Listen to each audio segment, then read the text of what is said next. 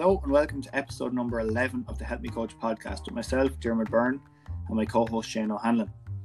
Last week we took a look at the area of communication and how it's a skill that can be practiced and improved. We talked about body language, group management, building rapport and the use of coaching language with lots of practical tips for coaches to use. So make sure to check that out and all previous episodes as well.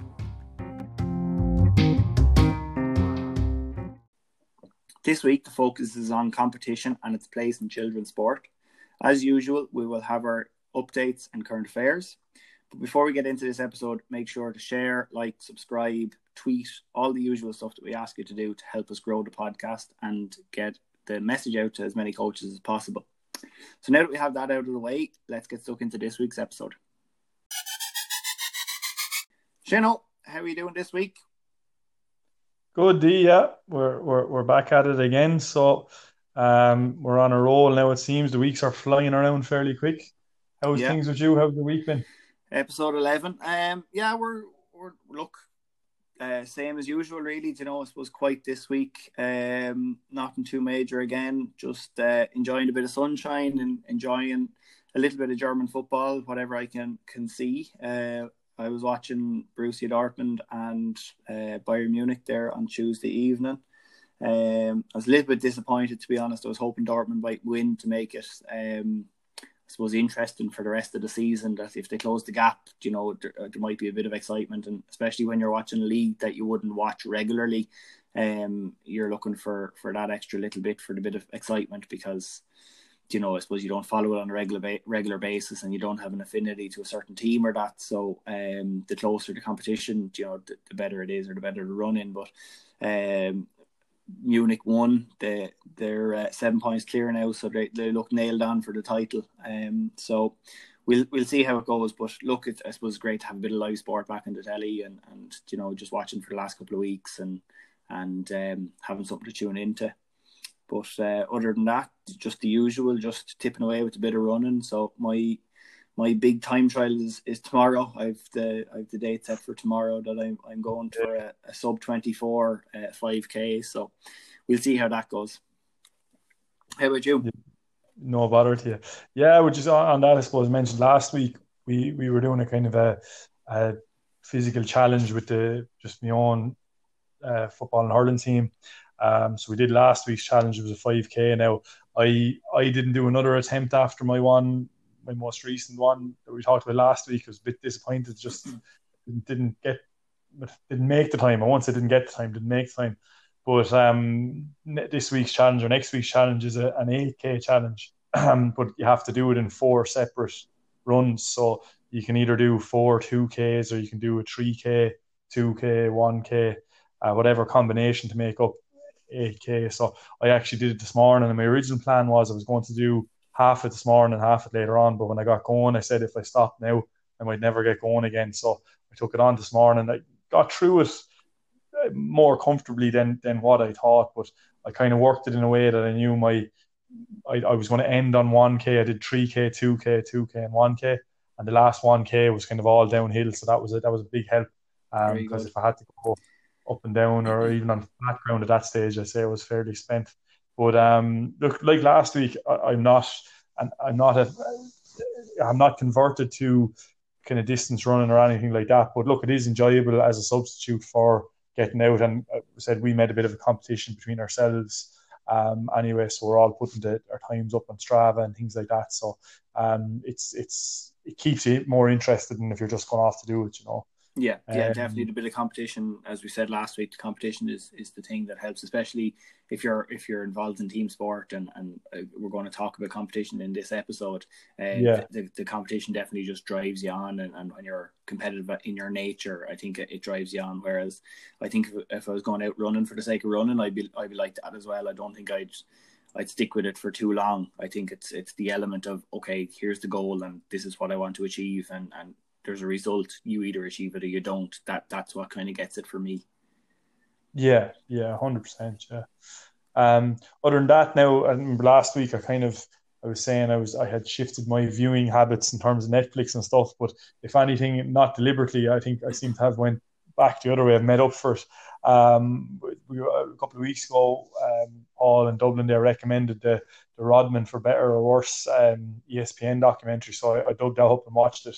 And yeah, I wasn't disappointed at all. There was very little basketball and there was a lot of everything else. And look, it was great. It was actually, Shlucky obviously had a very, troubled background and personal life outside of basketball and stuff like that. So it was kind of everything. It was sad. It was, but it was very, very interesting. And you just see the kind of full dynamics of the guy. The actual basketball was only probably a very small part of what made him what he was, Yeah.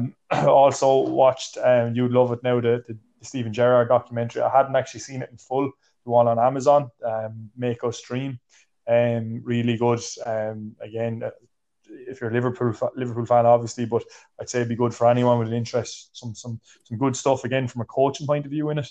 There was discussions there early on with Mike Lone, and they were talking about how him and Gerrard came on the same team, but they were able to see things happening and make decisions quicker when they were playing together at underage up along. They just felt so comfortable with each other. But that all feeds into your coach's role in terms of helping your players become decision makers. Then I've half started watching another two or three. I'm really binging on the sports documentaries now, but I have the I Am Bolt, Usain Bolt one. I had started watching it, but I'd missed the start, so I have it recorded now to go back on it. Another one of the ESPN documentaries, the Muhammad and Larry, is Larry Holmes fought Muhammad Ali at the last fight of his career when Ali was well and truly finished, and it was a bit of a circus and should never have happened.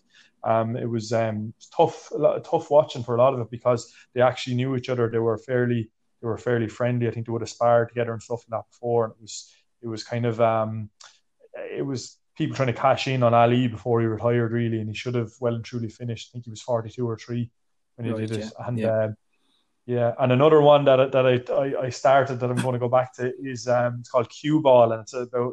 It was one of the recommended after I finished The Last Dance. It was the San Quentin prison in California. So it's with the basketball team there, and they have links to the Golden State Warriors and stuff. And it's very interesting now. Q-Ball, is that your new nickname?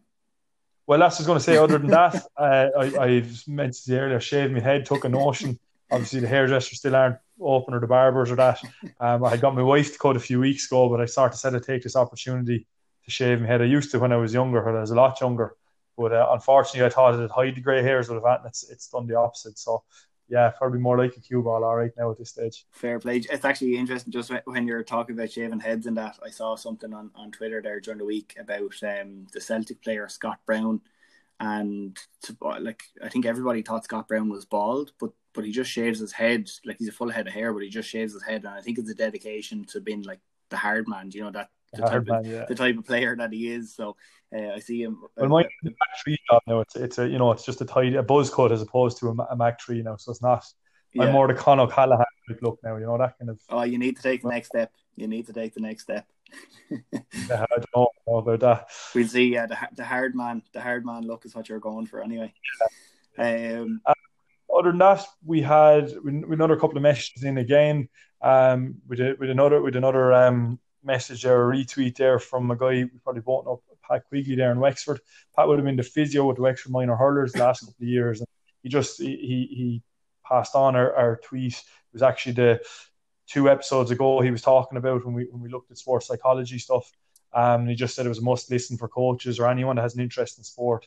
And just to give Pat a shout out, he's doing a 5K a day run for Crumlin Hospital at the moment. So anyone does want to log in there, I think we retweeted this tweet.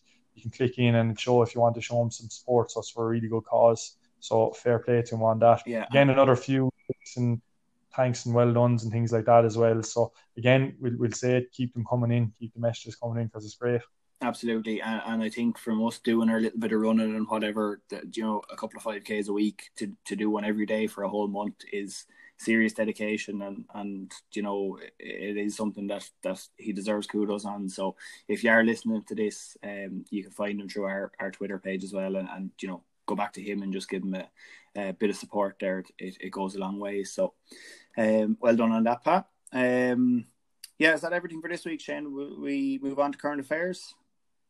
Yeah, let's go for it. Okay.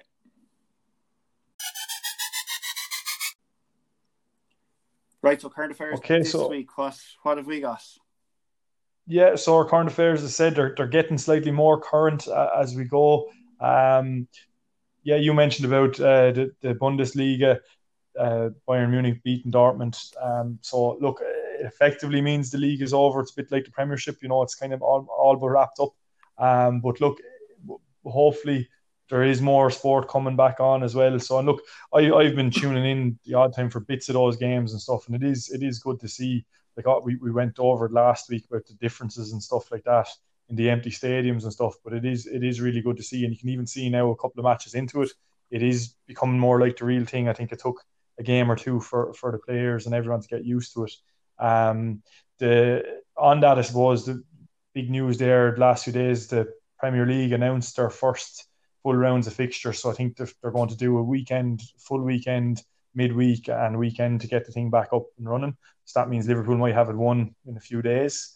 And on that, it announced that if it comes to the stage where Liverpool are potentially going to win the league, and it would have been in Anfield, they're looking at playing at a neutral venue. And I suppose it makes sense because if it just the fears that there'd be crowds, you know, gathering outside or whatever, or on the streets and stuff. Look, I don't know. I lived in Liverpool for 7 years, and we won a FA Cup and stuff over there. Got to the Champions League final in the time I was there, and like it's hard to stop them celebrating. So I don't know. Look, hopefully they'll be sensible. And I know recently Liverpool was one of the cities that was heavily affected with COVID-19 in Britain. So hopefully it won't cause a spike or anything. But yeah, it was interesting that they're actually planning to play their potential league-winning games in another stadium or a neutral venue.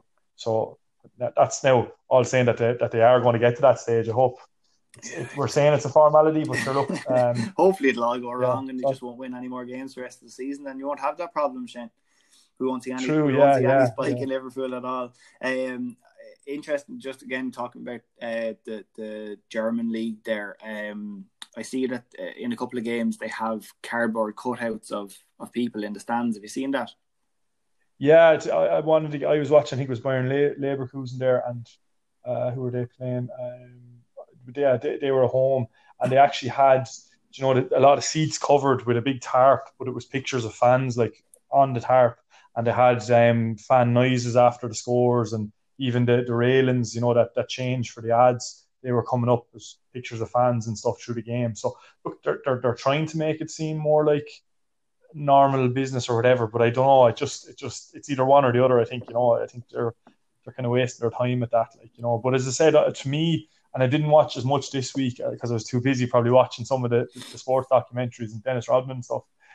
But it did seem like the players were getting kind of back to normal, and I was kind of after the first week. Remember, we were saying they were sort of hesitant to tackle each other. It was a bit slow paced, but like for me, they're professional players, and they should.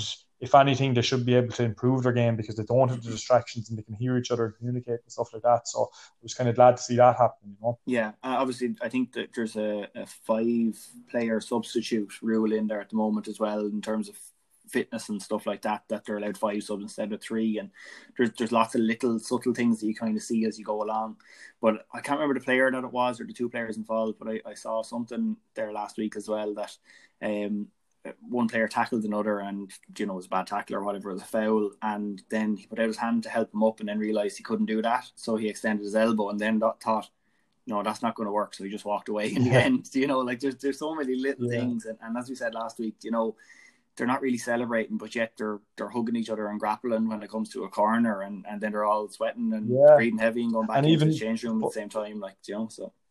Funny, in one of the games I watched, there was a bit of a schmozzle as well, like not quite a GAA-esque schmozzle, but there was a lot of, you know, it got heated, pushing and shoving, 4 or 5 players in. There was definitely no social distancing going on with that, you know. Yeah.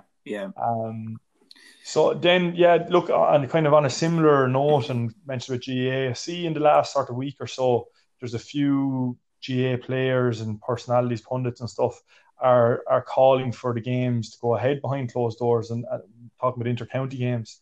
And it's an interesting one because I know it's been a quite a controversial bone of contention over the last while that what's the point in playing GAA games without supporters? You know, it's not like professional sports and all that kind of stuff. And I was kind of on that side of it, but you can see the points the players are wanting to get back. I think Aidan O'Shea from Mayo came out.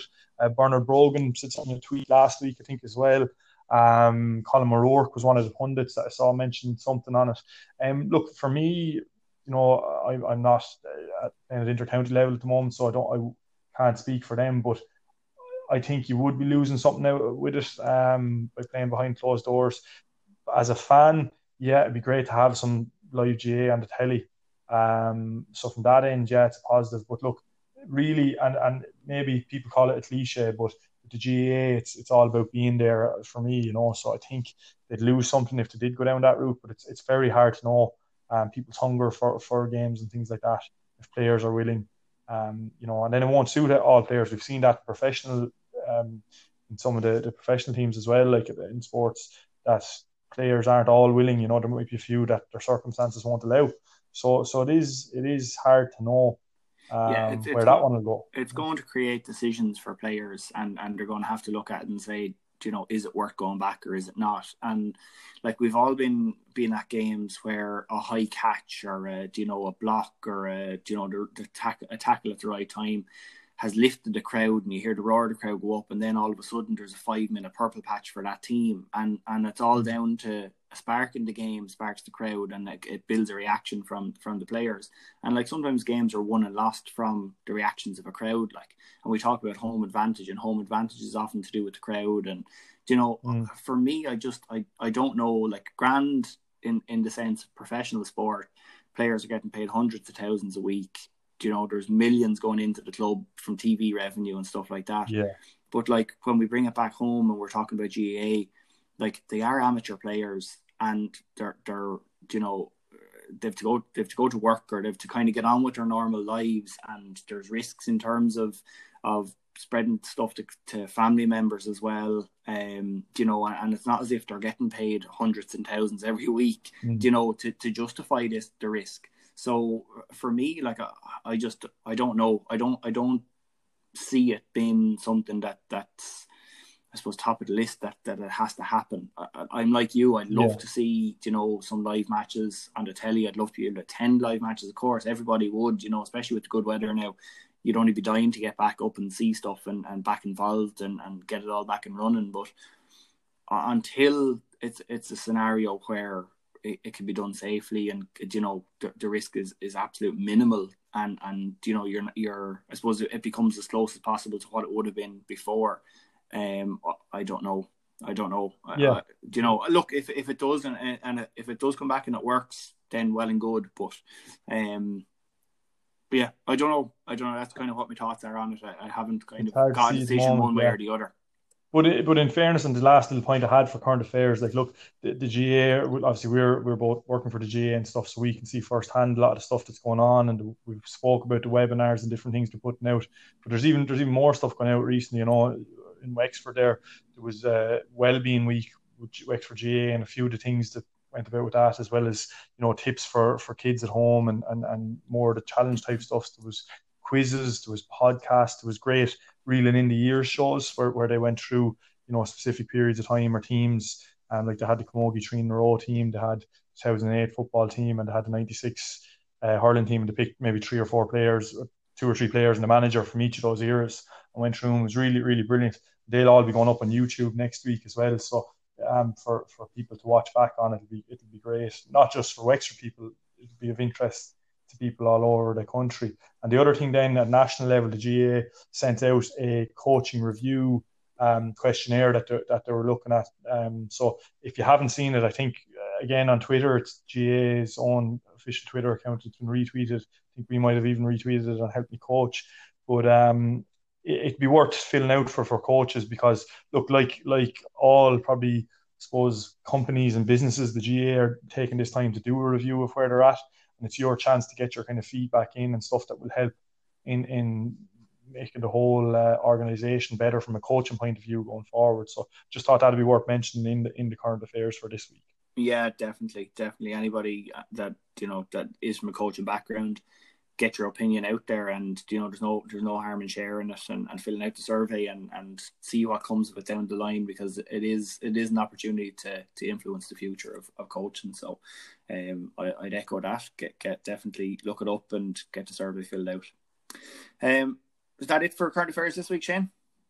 That's it for this week. Yeah. Brilliant. Right, we'll get stuck into our main topic. So. Right, Shane. So this week's main topic, we're going to talk about competition and its place in children's sport. I suppose we'll probably spread that, you know, between child and starting off up to maybe, you know, teenage years and kind of the late teenage, maybe minor in terms of GAA, youth soccer, that kind of stuff.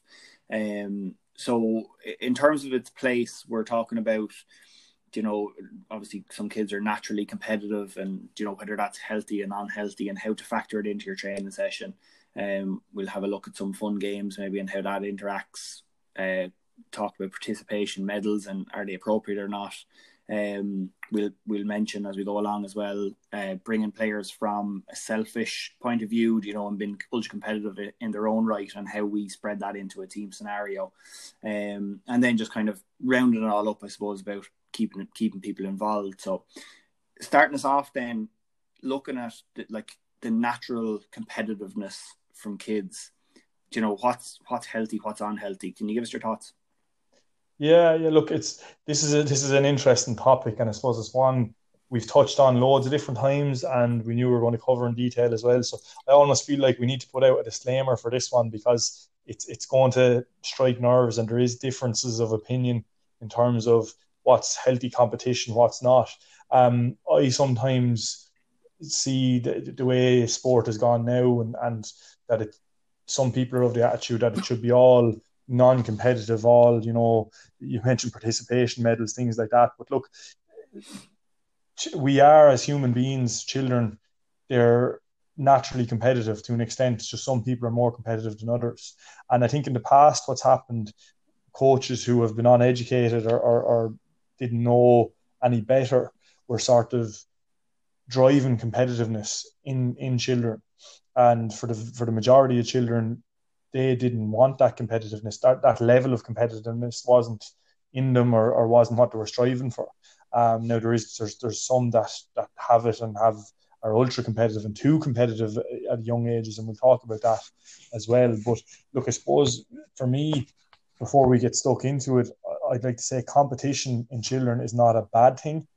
It's up to us as the adults how we manage it and how we control it and how we use it as a learning tool. Like the fun and participation should still be paramount and should still be number one, but competition is there. So it's up to us as coaches, in my opinion. This isn't a help me coach or a whatever opinion. It's Shane O'Hanlon's opinion that competition is something that we nurture because it's there and that we it's our job as coaches, really, you know. Yeah. Just picking up on two things you said there. The first one in terms of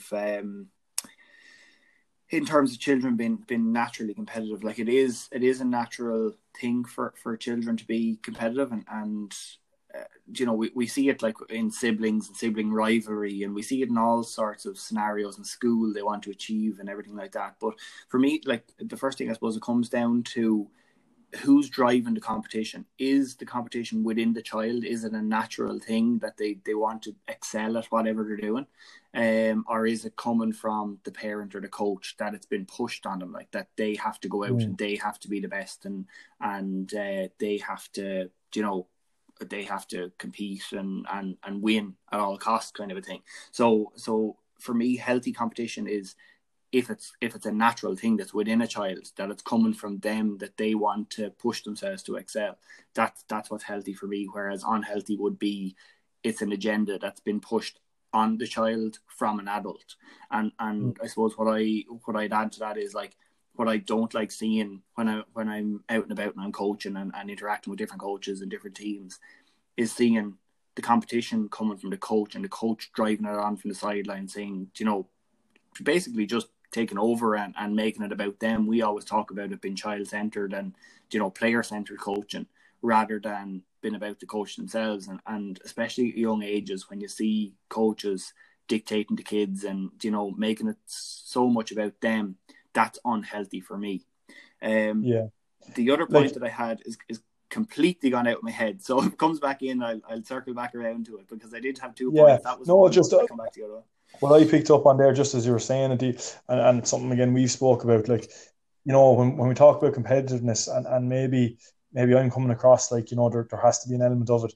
But a lot of the fun games that we play, there's an element of competition in them as well. You know, maybe even, you know, the likes of the bib tag, where if you lose your bib, you're on, and it's the last person standing. Like, there's no real losers in that game, but there is a winner. And generally, your kids that will go far in that game are the same kids that do want to win more when you go into organised kind of matches and stuff like that. So it's important that we use the fun games as well to kind of create that healthy kind of that competition. Look, and there's times for just silly fun games as well, and they're just as important and probably more important the younger you go down. But we do have to accommodate that kind of need for a bit of competition that's built in as well. Like we spoke when we mentioned about games-based coaching, what's the first thing a child is going to ask you at training? Like, when are we playing a match? When are we playing a game? So that's built out of the kind of competition, or their image of what training should be, or them watching games on television or other teams playing or older siblings. So they know what they should be doing. So we do have to sort of give them a taste of it in the right way.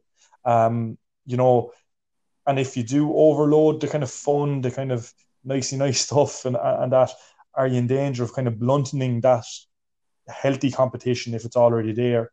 Now, I suppose I'm speaking more on that end. Like, that's probably the smaller number of players rather than the majority. But those players that probably have the drive in them, that you'd nearly be able to tell from a young age that they're going to go far, they're going to play into adulthood maybe.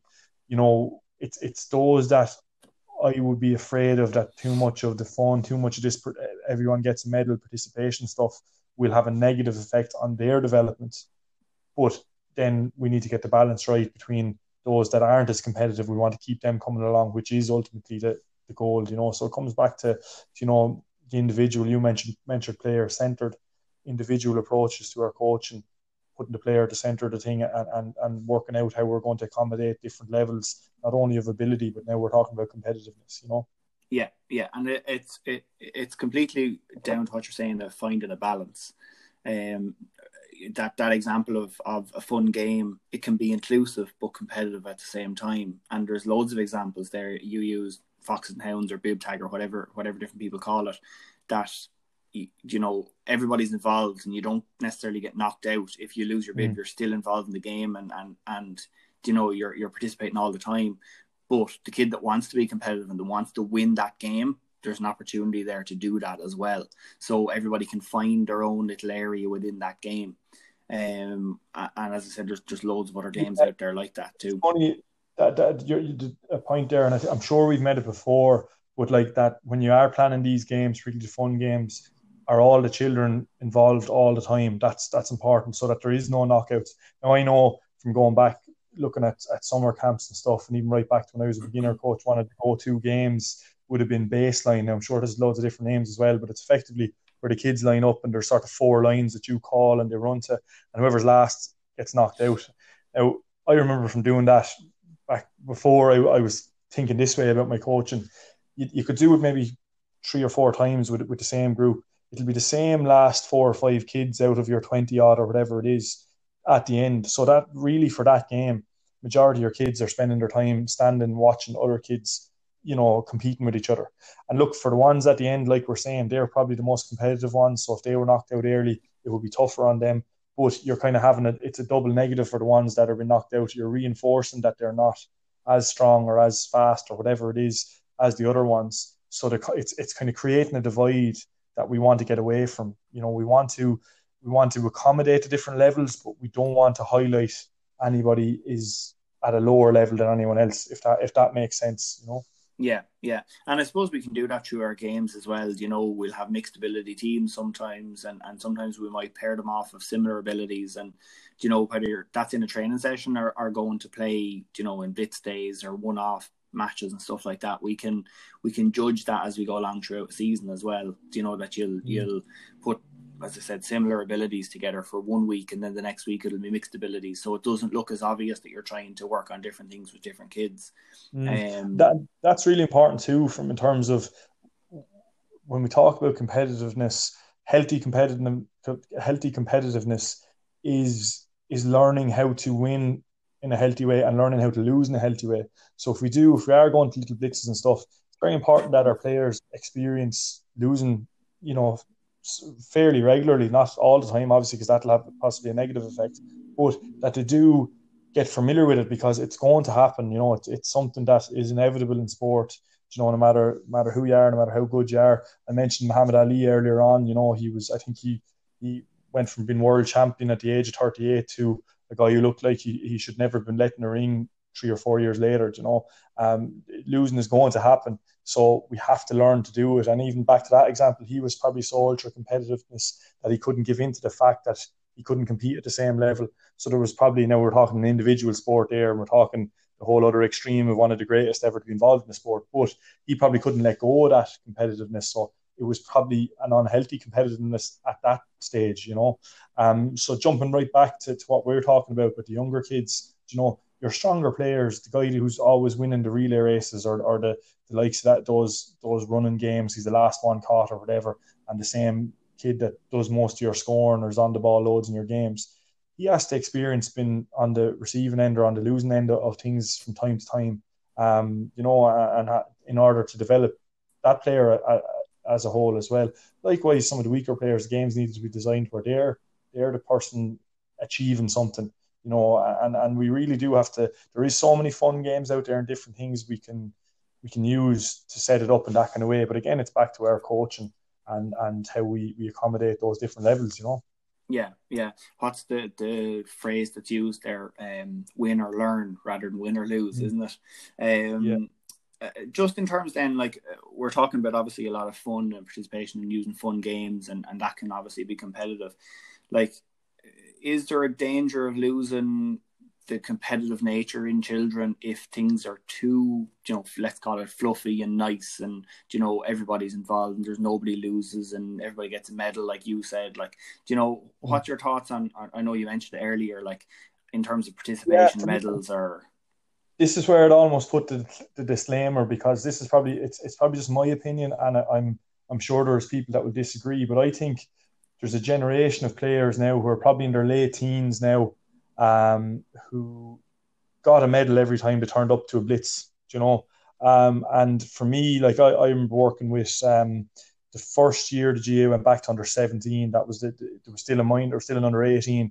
I remember working with both groups, but I think in particular the under 17s, because their age had been moved around in different things, and they were probably part of that generation that had got a medal every time they put on their helmets. This was hurling, so.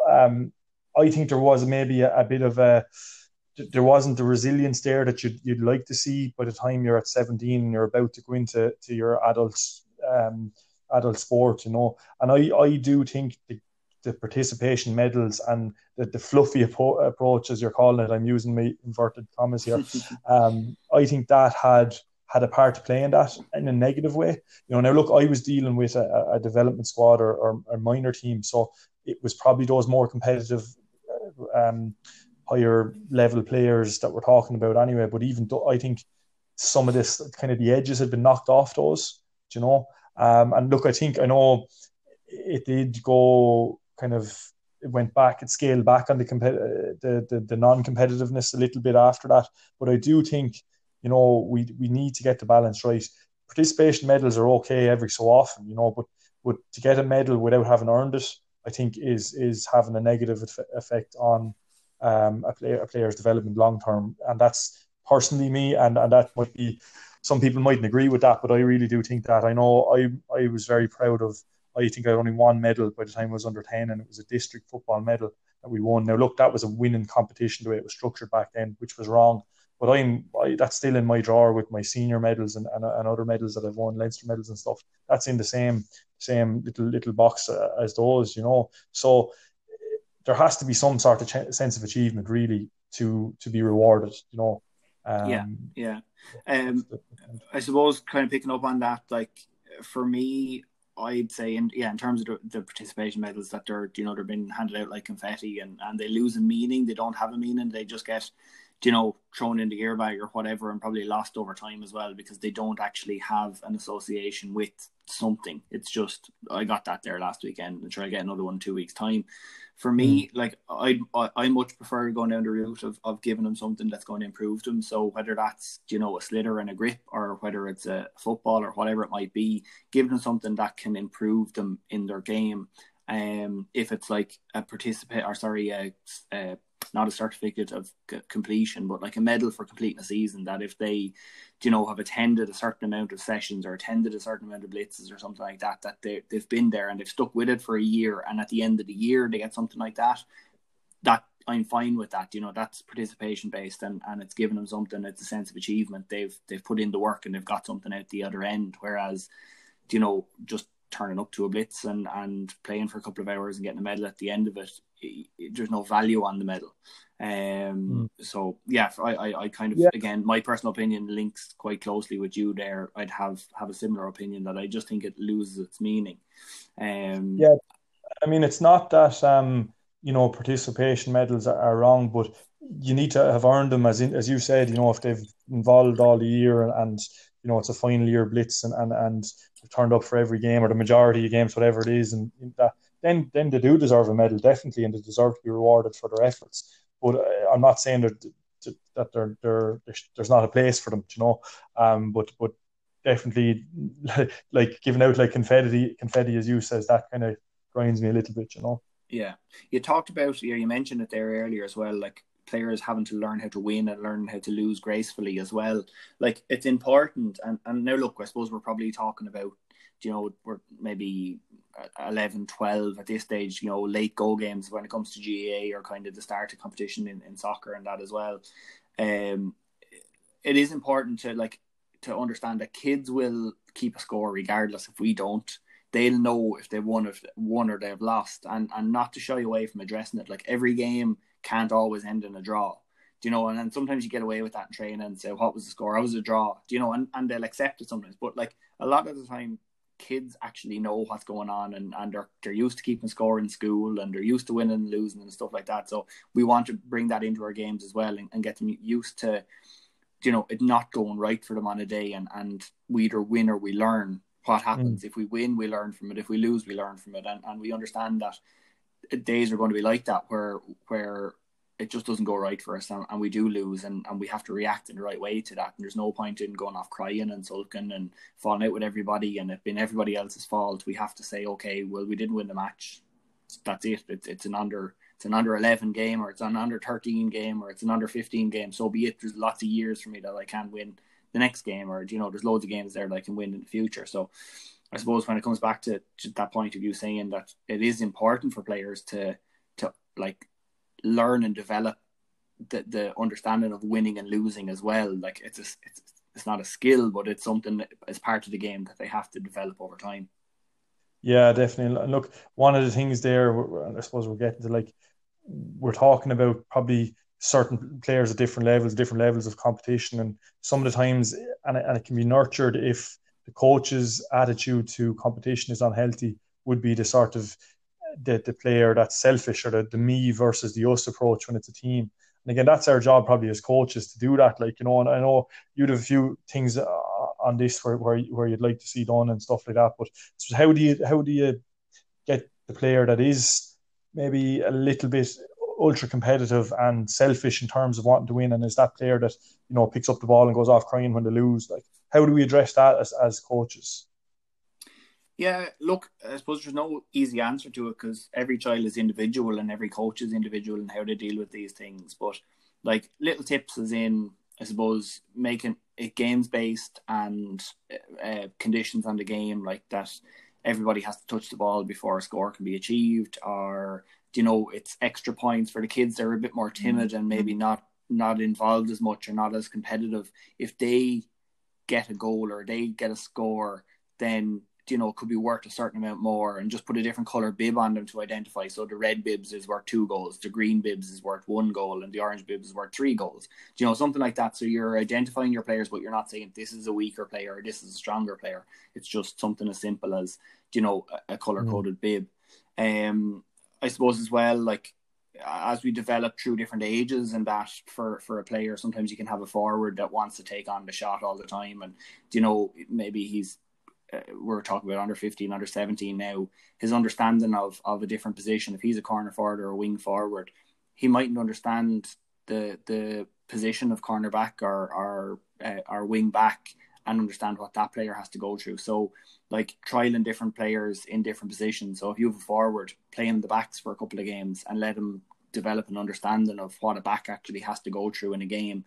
And it'll develop his game in 2 ways. He'll understand what his teammates have to go through, so he develops his empathy towards how other players are playing the game. And then he's developing an understanding of, okay, this is what a back has to do, so now I can use that to my advantage. And, you know, there's more tools in the toolkit there. That's a good point. And we've mentioned it before about sort of developing players' decision-making. You know, if they're always going to be a forward, give them opportunity to play in the backs and learn it. But if that's a really good way of, like, getting the maybe the selfish player or the ultra-competitive player to enlighten them in, with a bit of empathy in terms of what, you know, the backs do if he's the guy who always has to be scoring. You know, maybe he'll teach him the understanding of the game as a whole, and that's really important, I think, and it'd be really powerful in terms of understanding competitiveness and what's healthy, what's not, or kind of, you know, helping knocking the edges off that guy who sulks when he doesn't get his own way. You know, I think it'd be really good exercise. Yeah, and look, like, it does happen. We see it at like. Again, we're talking about GAA here, but we're talking like goal games level. We see it quite often where a player is ultra competitive, and it's probably, you know, coming from home a little bit, where his older siblings or, you know, his parents might have been involved in GAA, and he's just really interested in it. And, you know, he attends all the senior matches, and that's about competition, and he wants to replicate that in his game, or she wants to replicate that in her game. And it happens, and, you know, they get upset when they lose and whatever. But I suppose as a coach, then it's just an opportunity to address it. And this is where we talk about our communication last week. It's how you react to that you don't, you know, you probably don't accept it. You don't say that's okay. You have to address it in some way or another. But it's trying to get the point or the lesson across to that child that you're not going to win. You're going to play for 10 or 15 years. You're not going to win every game. And how you react to it is important. Yeah, and even, like you mentioned about communication, one of the things we spoke about last week was that, you know, we need to know our players individually and have different conversations with all our different players to suit them. So I think that's one way. You know, you need to be able to talk to that player, you know, that ultra competitive child we're saying it the whole time, that is sulking or that's whatever. Like, you need to be able to talk to that child in a way, and if you've done all the things we spoke about last week and we've spoken about before, if you've built up a bit of trust, built up a relationship with them, that they'll understand where you're coming from. Even you asking them questions, you know, why are you getting so upset? Well, if, you know, because we didn't win. Well, if you'd have passed the ball around more, could we have won? Or, you know, try to get them to arrive at that answer. So yeah, like I think there's loads we can do on that end. Like there's lots of things we can do, but it really does come back to a combination of everything. You know, talking to our children, knowing, understanding them, understanding what makes them tick or what doesn't make them tick. So, and accommodating them. But really, your point there, different positions and stuff, I think is really powerful for not just in this situation, but in terms of overall development of understanding of the game, you know. I suppose that links in as well, like with creating an environment. And again, we're kind of drifting more towards the late youth age group here, but developing a competitiveness within a squad or within a team as well, that you've competition for places, and you know, that you have multiple players going for the same position, which everybody has to up their game, and you know, you've probably a better standard across the board.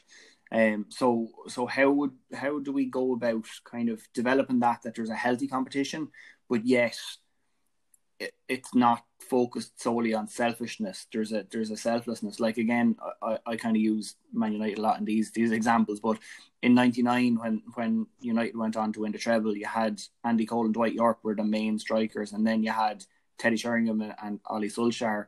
You know, they were fantastic players, and they would have probably got into any of the other 19 teams in the Premier League and been starting players. You have to keep players happy, but there's a competition for places there as well. Like, in your opinion, how do you go about that, Shane? Yeah, well, look, if we're scaling it back and we're talking with even, not right down, if you're even talking with you players, it comes back to your coaching philosophy that you're are you thinking long-term? Are you thinking short-term? Are you just there to win a championship at under 15? Or are you wanting all these players to develop into you know, adulthood and be adult players with your club? So for me, that will come as maybe, you know, nurturing that healthy competition, but giving everyone a reward. Even, you know, it might be competition for one spot or for a few different places, and you might know who the guy ahead that in that competition is in terms of a starting place, but that doesn't matter. You're going to rotate subs in and out. You're going to start different guys each week. Again, going back to our earlier point, starting in different positions so that they're used to it, and you're keeping the guys interested. That if they were slightly below in the pecking order, they wouldn't come back to you, you know. So that's why it's important, you know, think long term in terms of keeping everyone happy, as opposed to we have to win this championship. Now, that does go back to my earlier point. If you're taking off your better player, you know, just to give someone else a run, that's obvious too. So we do have to accommodate that. Instead of taking off your star full forward, you know, moving back to centre back, bring someone else in, you know. You can't make it probably that obvious, because that'll have the opposite effect, and there will be sulking that could even be justified if you keep taking off the star players. But definitely, you know, the guys who are showing an interest and have an okay level of competition, you want to feed that appetite, I suppose, in a healthy way. I suppose even just picking up on that there, Shane, like, it's no harm in you know, I suppose we all recognise you're better players in a team.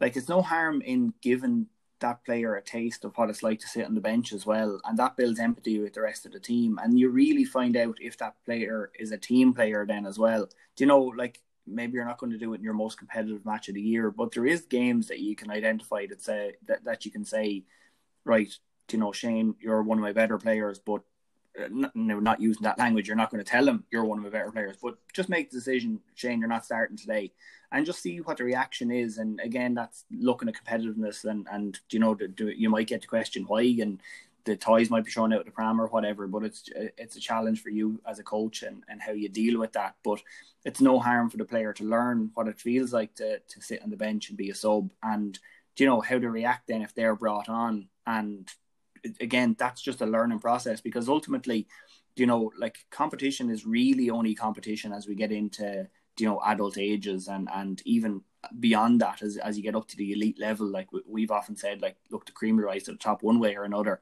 Your county players or your professional athletes will kind of get there one way or another, whereas other people are just in it for recreation, and that's what their level is. So, you know, I suppose as you're getting to 15, 16, 17, don't be afraid to not be competitive in the game for the sake of developing all of your players, because if we can get 20 of those players through to adulthood and playing in an adult setting, in an adult age grade, you know, whether it's senior, junior or whatever league, whatever division, like, ultimately that's better for our population, for our country, for everything. Like, you know, we can focus a little bit on winning even as we get into late teens, and it is competitive, and I suppose we're training to win, but we're trained to compete, I suppose, more so than training to win. Whereas in adulthood and senior levels, we're more so training to win. The emphasis is competition, and there is winning and losing, and that's kind of where the emphasis is. Yeah, and does that make sense? No, absolutely. And that's, like you mentioned, the kind of the late teenage age. Like, that's probably where this whole topic, this competitiveness, is at its most deadly. As in, you have you know, the majority of kids will stay playing up to 14, 15 kind of years of age. And then there's a massive drop-off. In every sport, in every country, there's a massive drop-off at that age. And that really is because in some cases, it's almost like a switch is turned where it just becomes all about winning. The gap between your stronger players and your less strong players widens at that age generally. And because some lads have went down the route, they're playing in secondary schools or they're playing in academy squads or whatever it might be. So that gap widens. So that's where we need to be really tuned in as coaches in terms of how we're managing this competitiveness, you know. And definitely if we're feeding it as coaches, if we're adding to it, that's going to turn the players off who aren't at the same level either in terms of their own competitive appetite or in terms of their ability. It's going to turn those players off, you know. And we talk about it like, you know, yeah, at the higher age of adult or of youth, the youth player at 15, 16, 17, it does become more competitive, even though it's probably not supposed to be, but you know, we're not going to stay here and say it doesn't. But we really do have to focus our attentions on accommodating those other players there, because like we've said a couple of times already, that competitive player, you said it, the cream will rise to the top. You probably don't have to worry about motivating your really strong 16-year-old to go out and compete and win, you know, but you might have to motivate your guy who mightn't get a full game.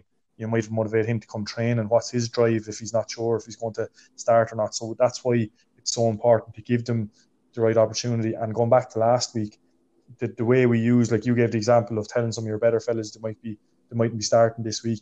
You know, we do that in a very conscientious way where they understand what you're doing. Likewise, when you're bringing on a guy or maybe taking off a guy who's I suppose weaker, for want of a better word, we have to communicate to him. We have to say, look, well done there, really good effort there. We're just trying something different, or you know, acknowledge that the effort was good and praise the effort as opposed to the result, really, you know. Yeah, and again, I suppose linking back into last week, it comes from clear communication. You know, if you communicate to the players, they're going to understand. And again, once you've that relationship built with them, they'll understand that you're doing it for the right reasons. And I think even something like that, like if you're taking a player off, it could be, look, you seem a little bit tired out there. Is everything okay at home? Do you know, is everything okay in school or whatever? Or look, you're just not at it today. Do you know, that's okay. We all have our bad days, but we'll work on it during the week. I have a couple of things there that I want to work on with you specifically. And, you know, players, look, they might be a little bit annoyed when it happens, when they're taken off and it's fresh. But later the following week, if you go back to them in that training session and say, these are the couple of reasons that you were taken off, so this is what we're going to focus on in this session with you. We want to tidy up those couple of little loose ends with you and, you know, make sure that you're improving all the time. So, you know, that's ultimately what we want to do. I'd even go a step further with that. And I know working with youth players especially, you know, we talked about feedback last week and acknowledging positives. You know, when a player is coming off, I'd always, you know, try to give them, well done, remember something positive that they've done in the game. It might, if they've had a nightmare of a game, it might be a run that they made or a tackle that they tried to put in or whatever. And then you'll say, look, fair play to you, great effort. Look, we're giving so-and-so a run or whatever. And if they have made an obvious mistake or if they've hit a few wides or whatever it is or lost a few balls, like you said, yeah, we're going to work on shooting next week. So, you know, you're not taking them off and saying, making it obvious that you aren't happy with how they performed. You're acknowledging that they tried at least, or something specific that they tried, and then you're saying, look, we're going to help you. You know, because that's our job as a coach. Our job is to help our players to improve. So really, with the teenage players, I think we need to do that. You know, there's always confidence issues at that age. There's all loads of stuff going on. As I said, it's the biggest peak time for dropout. So we need to do things to make sure our players know that we as coaches are on their side as well, you know? Yeah. I suppose rounding it up then, like in terms of like competition is going to be there at all ages. From the time kids come into nursery, you're going to see elements of competition. And I suppose our point on it, and again, it is a contentious viewpoint because there will be people that will argue this with us. But, and if that's you, if you do have an opinion on it, as we always say, get in touch and let us know. But like our opinion is embrace the competition a little bit. You can play games that allow competition, but yet it's still inclusive, that there's nobody knocked out. And that's important, especially at the youngest age groups. And I think the competition structures that, especially within the GAA and goal games and things like that, that's kind of the way it's geared, is we want to emphasize everybody gets an equal opportunity and there's no winners and losers. And that's absolutely fine. We agree with that. But that's not to say that kids don't know themselves if they won or lost the game. And by addressing it and engaging with it, that's absolutely fine. As we get into a kind of early teen, then, you know, the competition starts to kick in. But again, we have to be mindful that we challenge players in different ways, that we put them in different positions and give them an empathy that it's going from a selfish mindset of competition to a kind of an us approach, as you said, or it's going from the me to a we. So it's a team effort rather than an individual. So we're trying them in different positions and we're making sure that they're aware that other players have a part to play in their success. And then as we get to the late youth stage, then, as we talked about, kind of minor or youth, minor GA or youth soccer or rugby or whatever it might be, obviously it is becoming more competitive and there is more of an emphasis on winning at that stage, but we still have to be mindful and understanding that it's still a development stage, that yes, we embrace it, but we can still do different things by leaving our player on the bench, our star player, as we said, on the bench, and bringing them on and letting them have that understanding of how that feels and develop in that way. And again, as we mentioned as well, it's a win or learn. And even if we win, we still learn. We learn from winning, we learn from losing, and it's all development. It's really only we get to the latter stages that you know, the real competition kicks in, and you know that it becomes more and more important. And I think you emphasised the point really nicely, Shane, that like that dropout age of, you know, 14, 15, 16 is so prevalent in every sport, and we don't want to be losing kids out of sport. It's really important that they stay involved and feel included and feel that they have an identity within it. And we're not going to do that by being over competitive, and the competitiveness coming from the coach. The coach has to facilitate the competitiveness that's within a child, within a youth, within a teen, whatever it might be. That there's, if you identify that it's within somebody, embrace it, and you can react in one way. And if it's not within another person, you know, you have to react slightly different. But ultimately, we want to keep as many people involved in our games as we can. We want to get them the whole way through, that they are actually playing at an adult level. And then if it's high competitiveness and as we said, the cream rising to the top, or if it's just participation and a recreation, that they do it to stay fit and they do it because they enjoy the game. That's ultimately where we want to be, because everybody does find their own level, but it's just how we act and you know, how appropriate our reaction is to it. Yeah, no, couldn't have put it better. Like, just find your own level. You know, probably the amount of guys out there who have probably given up sport at a teenage or late teenage years that would probably love to go out and play a bit of, you know, lower league soccer or junior BE hurling or football and stuff like that, but they had given up, and they're not going to go back at it now in their adulthood and stuff. And that's, I do find that often upsets me. And I suppose I was probably the other end of the scale coming up. I was one of them ultra competitive kids that was probably too competitive when I look back at it, even in terms of underage with my teammates and things like that. I was probably trying to win all the time, even in training and stuff. But that's the majority, that's the minority of children that we're going to coach. The majority are those that we just want to keep, you know, playing at a social, enjoyable level. Like, that's really the key to it, you know. Absolutely. Right. I think that's it for this week. Hopefully we triggered a few thoughts or opinions with you during this episode. If we did, as we said there during it, make sure to get in touch, send us a message, tweet us, whatever it may be, text us if you know us, because there is such different opinions on this, and everybody, you know, will look at it in a different sense. And I suppose if you're coaching at different age groups, you're going to look at it slightly differently as well. But we always love getting people's opinions on things, and just because we say it doesn't mean it's 100% right. We're giving our opinion, and you know, based on our experience, that's our thoughts on it, and that's what we're putting out. But again, if you have a different opinion, send us a message, and we'd love to trash it out with you and have a chat. If you've any other feedback on the podcast, or if you've any messages or questions, as usual, feel free to send them in and get in touch. As Shane said at the very start, we do love hearing from you and getting that bit of feedback as well. Other than that, enjoy the good weather that we're getting at the moment. Continue to stay safe and keep following the guidelines. And from me, anyway, we'll talk to you again next week. Shane, do you want to say goodbye? Yeah, no, absolutely. Just to echo all that. Definitely love to hear some thoughts on that there. Yeah, and just talking of competitive, I mentioned the little competition we have going with our own team earlier on, so I'm going to go and maybe sit in an ice bath here because my competitive nature pushes the body more than what it's supposed to do, so I'll probably scratch all a load of that stuff that I've said earlier on.